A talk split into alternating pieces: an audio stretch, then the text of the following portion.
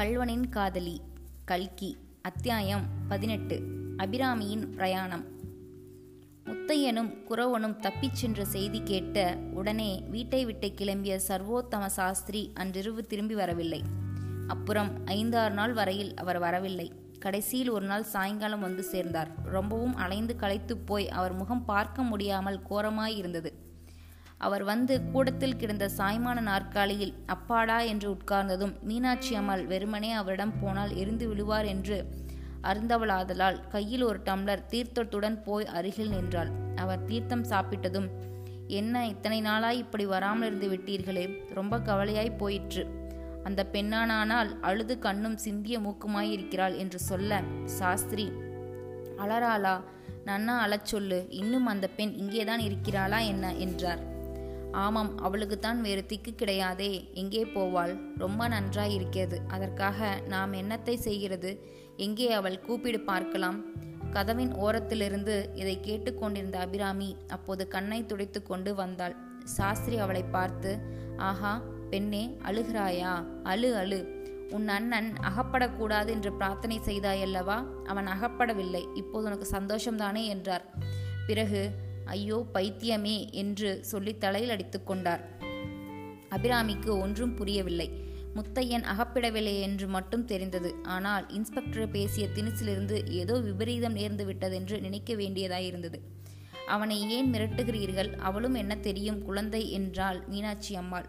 அவளுக்கும் ஒன்றும் தெரியாது. அவள் அண்ணனுக்கும் ஒன்றும் தெரியாது. பெண்ணே இனிமேல் உன் அண்ணனை நீ மறந்துவிடு. வெள்ளம் தலைக்கு மேல் போய்விட்டது. அவன் லாக்கப்பிலிருந்து தப்பி போகாமல் இருந்திருந்தால் மறுநாளே நான் விடுவித்திருப்பேன். தப்பிப்போன குற்றத்தோடு இருந்தாலும் சொற்ப தண்டனையோடு போயிருக்கும். இப்போதோ அவன் மேல் ஐந்து கொலை குற்றங்கள் இருக்கின்றன. இந்த பழைய கேடி குறவனையும் அவனுடைய சகாக்களையும் தன்னுடன் சேர்த்து கொண்டிருக்கிறான். கொலை ஒன்றை தவிர பீனல் கோடில் உள்ள எல்லா குற்றங்களும் செய்து விட்டான் கட்டாயம் ஒரு நாள் அவனை பிடித்தே தீருவோம். அப்போது தீவாந்திர சிகிச்சைக்கு குறைந்து விதித்து மாட்டார்கள். இனிமேல் உனக்கு அண்ணன் இல்லை என்று நினைத்துக்கொள் என்றார் சர்வோத்தம சாஸ்திரி. இதை கேட்ட அபிராமி விம்மி விம்மி அழத் தொடங்கினாள். மீனாட்சி அம்மாள் அவளை அழைத்து கொண்டு உள்ளே போய் நீ அழாதே அம்மா அவர் கோபத்தில் ஏதோ சொல்கிறார். அப்படியெல்லாம் உனக்கு ஒன்றும் வராது என்று தேர்தல் சொல்லிவிட்டு மறுபடியும் கூடத்திற்கு திரும்பி வந்தாள். இந்த பெண்ணை என்ன செய்கிறது என்று தெரியவில்லையே. அவளை நம் வீட்டில் எத்தனை நாளைக்கு வைத்து கொண்டிருப்பது? ரொம்பவும் பிசகாயிருக்கிறே. இவளுக்கு பந்துக்கள் வேண்டியவர்கள் யாரும் இல்லையா? என்றார் சாஸ்திரி. ஒருவரும் கிடையாது. பெரிய தங் தர்ம சங்கடம்தான். எனக்கு ஒரு யோசனை தோன்றுகிறது. சொல்லட்டுமா? பேஷாய் சொல்லு. யோசனை சொல்வதில் மந்திரிக்கு சமானம் என்று உத்தம பத்தினியை பற்றி சாஸ்திரி கூறுகிறது. பாருங்கள் சென்னை பட்டணத்தில் என் நாத்தனார் சரஸ்வதி வித்யாலயம் நடத்துவதுதான் தெரியுமே. அதற்கு ஒத்தாசை செய்ய வேண்டும் ஒத்தாசைக்கு செய்ய வேண்டும் என்று பிராணனை வாங்கி கொண்டிருக்கிறார் அல்லவா? இந்த பெண்ணை அனுப்பி வைக்கலாமே. அதுவும் ஒரு உதவிதானே. பேஷான யோசனை. இப்போதே சாரதாமணிக்கு கடுதாசி எழுதிவிடு.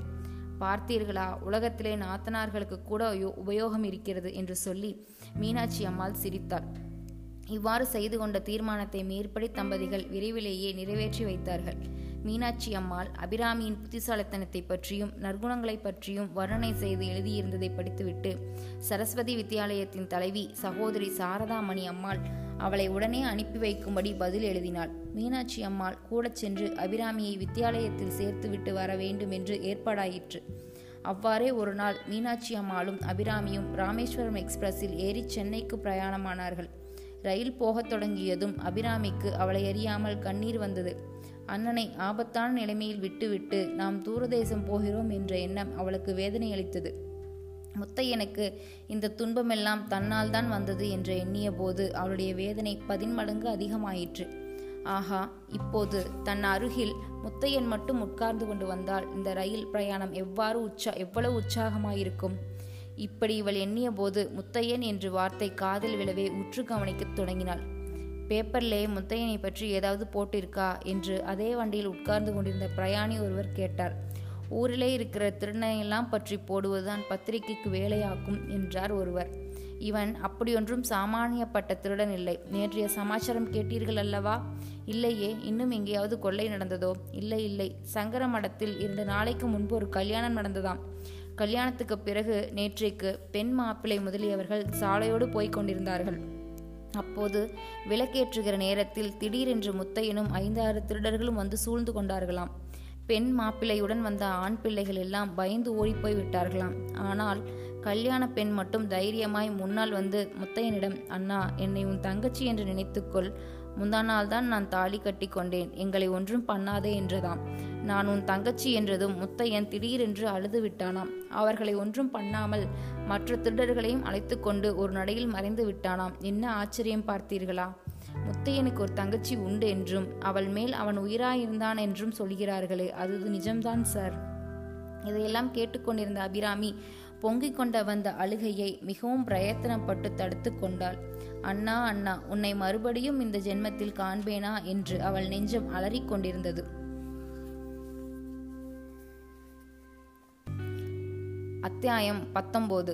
கச்சேரியில் கல்லன் மகா ஸ்ரீ மகாகணம் பொருந்திய முத்தைய பிள்ளை அவர்கள் நாளது ஜூலை இருபது புதன்கிழமை ராத்திரி பதினோரு மணிக்கு உம்முடைய வீட்டுக்கு விஜயம் செய்வார்கள். அவர்களை தக்கபடி உபசரித்து வரவேற்பதற்கு சித்தமாயிருக்க வேண்டியது கொஞ்சமாவது அலட்சியமாய் இருப்பதாய் தெரிந்தால் கடுமையான சிட்டை அனுபவிக்க நேரிட்டும் இம்மாதிரி கடிதங்கள் அந்த தாலுக்காவில் உள்ள ஐம்பது அறுபது பெரிய மனிதர்களுக்கு ஒரே நாளில் கிடைத்தன.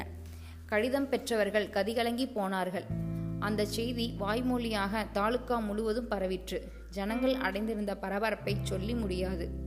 குடித்தகக்காரர்கள் வீட்டு கதவுகளுக்கு இரட்டை தாழ்பால் போட ஆரம்பித்தார்கள். இரும்பு பெட்டிகளை இழுத்து இழுத்து பார்த்து பூட்டினார்கள். அநேகம் பேர் தலைமாட்டில் பெரிய தடியை வைத்துக்கொண்டு தூங்கினார்கள். ரொம்ப பெரிய மனுஷர்கள் சிலர் துப்பாக்கி லைசன்ஸுக்கு விண்ணப்பம் போட்டார்கள். வேறு சிலர் வாஸ்தவத்துக்கு சம்பளம் கொடுத்து வீட்டில் வைத்து கொண்டார்கள். சிலர் தாங்களே சிலம்பம் பழகத் தொடங்கினார்கள். ராத்திரியில் வீதியில் நாள் குறைத்தால் தீர்ந்தது. ஒன்றிரவு ஊரில் யாருக்கும் தூக்கம் கிடையாது. சாலைகளில் அஸ்தமித்த பிறகு பிரயாணம் செய்வது அநேகமாக நின்று போயிற்று. அப்படி பிரயாணம் செய்தாலும் கையில் தடிகளும் தீவெட்டி கொளுத்தி கொண்டுதான் கிளம்பினார்கள். ஒரு தடவை இப்படி எதிரும் புதிருமாய் வந்து இரண்டு கோஷ்டியினர் ஒருவரையொருவர் திருடர் கூட்டம் என்று நினைத்துக்கொண்டு அடித்து கொண்டார்கள். திருடன் முத்தையன் மேலும் மேலும் துணிகரமான செயல்களை செய்து கொண்டு வந்தான். சில சமயம் கடிதம் அனுப்பிய பெரிய மனிதர்களின் வீட்டுக்கு கடிதத்தில் குறிப்பிட்ட தேதியிலேயே அவன் தைரியமாக போவான். வேறு சில சமயம் முன்பின்னாக போய் அவர்களை திடுக்கிட செய்வான். அவன் போகும் இடங்களுக்கெல்லாம் தன்னந்தனியாகவோ இரண்டொருவரை மட்டும் அழைத்து கொண்டோதான் போவான். ஆனால் அவனுடைய ஆட்கள் கொஞ்சம் தூரத்தில் நின்று கொண்டிருப்பதா எண்ணிக்கொண்டு குடித்தனக்காரர்கள் அவன் கேட்டபடி நகை நாணயங்களை கொடுத்து விடுவார்கள். புருஷர்கள் ஒருவேளை மார்த்தட்டி கொண்டு சண்டைக்கு கிளம்பினாலும் ஸ்ரீகள் அவர்கள் காலில் விழுந்து கெஞ்சி கொள்ளைக்காரன் கேட்டதை கொடுத்து அனுப்பிவிடச் சொல்வார்கள். அங்கே அப்படி செய்தான் இங்கே இப்படி செய்தான் என்ற கதைகள் பரவ பரவ ஜனங்களின் பீதி அதிகமாக வளர்ந்தது. அவ்வளவுக்கு முத்தையனுடைய துணிச்சலும் அதிகமாகி கொண்டு வந்தது. ஆனால் கோவிந்தநல்லூரில் அவன் செய்த காரியம்தான். அவனுடைய துணிச்சலான காரியங்களுக்கெல்லாம் சிகரம் வைத்தது போலிருந்தது. கோவிந்தநல்லூரில் ஒரு பெரிய வீட்டில் கல்யாணம். வீதியை அடைத்து போட்டிருந்த கொட்டார பந்தலில் சங்கீத கச்சேரி நடந்து கொண்டிருந்தது. இரவு சுமார் எட்டு மணி இருக்கும். கேஸ் லைட்டுகள் கண்ணை பறிக்கும்படியான பிரகாசம் அளித்தன. புருஷர்களின் கைவிரல் மோதிரங்களும் ஸ்திரீகளின் காது கம்மல்களும் காந்த விளக்கின் வெளிச்சத்தில் டால் வீசின. சந்தனம் பன்னீர் ஊதுவத்திகளின் வாசனை கமகமம் என்று இருந்தது. ஒரு பக்கத்தில் அலங்கரிக்கப்பட்ட சோபாவில் பெண்ணும் மாப்பிளையும் அமர்ந்திருந்தார்கள். அந்த சபையில் வாசைய வாயசையாமல் உட்கார்ந்திருந்தவர்கள் இவர்கள்தான். மற்றபடி பந்தலில் இருந்தவர்கள் அவ்வளவு பேரும் ஒன்று வெற்றிலை புகையிலையாவது மென்று கொண்டிருந்தார்கள் அல்லது பேசிக்கொண்டாவது இருந்தார்கள். பாடகர் வெகு நன்றாய் பாடிக்கொண்டு வந்தார். தியாகராஜ கீர்த்தனம் ஒன்றை அக்குவேறு ஆணிவேராய் பீத்தெறிந்துவிட்டு முத்துக்குமரையனே என்ற பழந்தமிழ் கீர்த்தனை எடுத்தார். உடனே சபையில் இருந்தவர்கள் அவ்வளவு பேரும் பாடகரை நோக்கினார்கள். ஒரு நிமிஷ நேரம் சபையில் நிசப்தம் குடிகொண்டிருந்தது.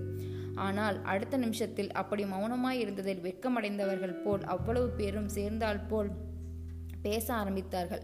ஒவ்வொருவரும் மெதுவாய்த்தான் பேசினார்கள் என்றாலும் அத்தனை பேரும் மெதுவாக பேசின சப்தம் சேர்ந்து ஒரு பெரிய பேரிரைச்சலாய் பாடகரின் பாட்டை மூழ்கடித்து விட்டது. அவர்கள் அவ்வளவு பேரும் பேசின விஷயம் ஒன்றே ஒன்றுதான். அது முத்தையனின் விஷயம்தான் இப்படி எல்லோரும் முத்தையன் பற்றியே பேசினார்கள் என்றாலும் அவர்களில் இரண்டு பேருடைய பேச்சை நாம் முக்கியமாக கவனிக்க வேண்டியிருக்கிறது. அவர்கள் நமக்கு ஏற்கனவே அறிமுகமானவர்கள். ஒருவர் பூங்குளம் தர்மகர்த்தா பிள்ளை இன்னொருவர் ஷாட்ஷாத் திருப்பரங்கோவில் மடத்து கார்வார் சங்கு பிள்ளை. அந்த பயலுக்கு நம்ம ஊர்தான்னா?